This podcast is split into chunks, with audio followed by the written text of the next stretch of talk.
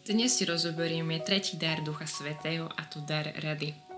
Ešte predtým, ako začnem, by som chcela dodať, že spoznávaním darov Ducha Svetého, ktoré sme dostali pri krste alebo teda pri sviatosti birmovania, sa nielen približujeme alebo nielen sa dozvedáme viac o týchto daroch a viac si prehlbujeme znalosti, ale zároveň um, nám to dosť pomôže k spoznaniu Pani Márie. Pretože ona bola milosti plná, čiže ona mala všetky milosti, všetky dary Ducha Svetého. Taktiež nazývame aj nevestou Ducha Svetého. Takže týmito, jak sa viac a viac dozvedáme o daroch Ducha Svetého, tak tým sa aj približujeme k našej nebeskej matke, tým si ju viac vieme aj predstaviť. Čiže prebrali sme už tri dary Ducha Svetého. Darom múdrosti nám Boh otvára oči, aby sme videli, ako vidí On, s láskou a nehou. Druhý dar je dar rozumu, ktorý nám Boh otvára mysel, aby sme viac porozumeli do hĺbky daným veciam či situáciám. Tretí, ktorý budeme teraz ro- rozoberať, je dar rady, ktorým nám Boh otvára uši, aby sme počuli jeho hlas a tým aj uskutočňovali jeho vôľu. Už veľakrát som počula otázku, ako mám vedieť, čo odo mňa Boh žiada, aká je jeho vôľa pre môj život alebo niečo takéto podobné. Mojou odpoveďou je modli sa a vyprosuj si od Pany Márie a Ducha Svetého dar rady. Pretože dar rady pomáha človeku správne sa rozhodovať v každej situácii. Dar rady neznamená, možno viacerí si to myslíte, že vy budete môcť dobre radiť ostatným. Ale v prvom rade dar rady znamená to, že viem načúvať hlasu Boha a nechať sa ním viesť.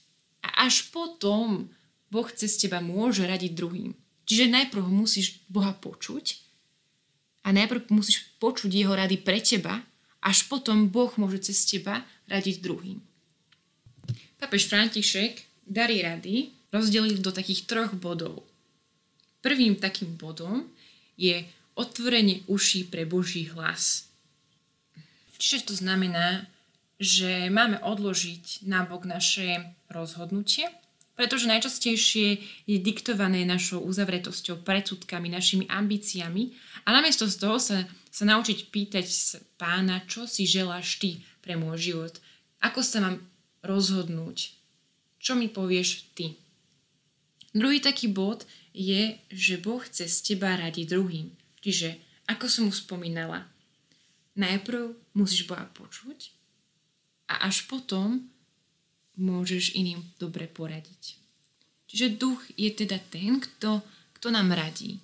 My mu však musíme dať priestor, aby nám mohol poradiť.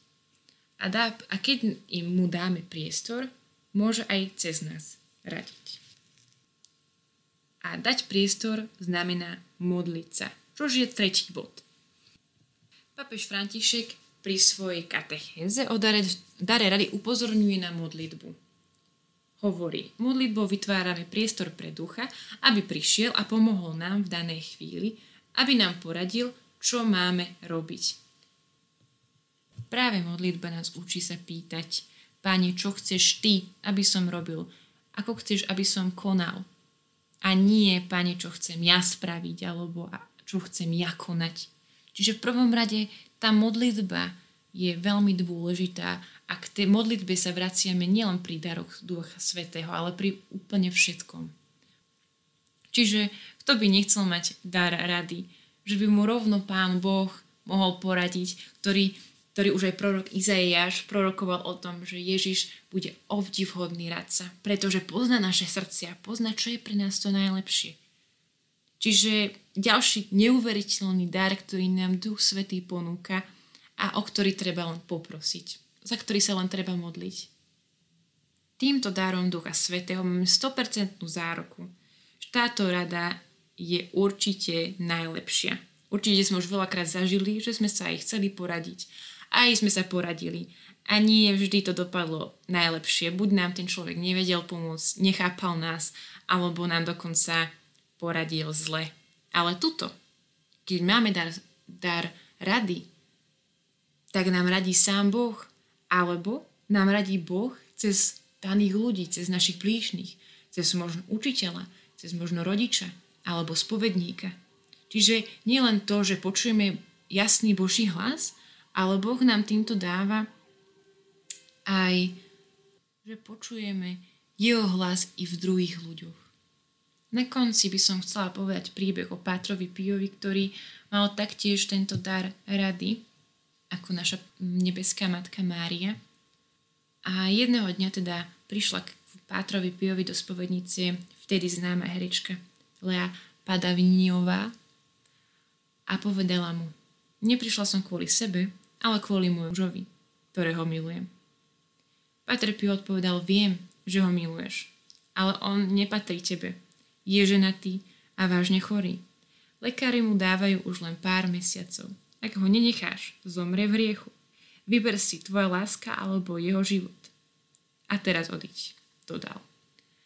Ale ja nemôžem, odpovedala s očami plnými slz.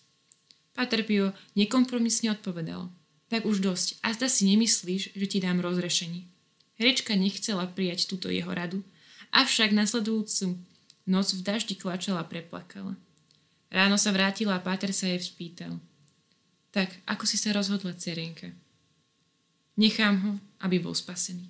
Z jej očí žiarila radosť.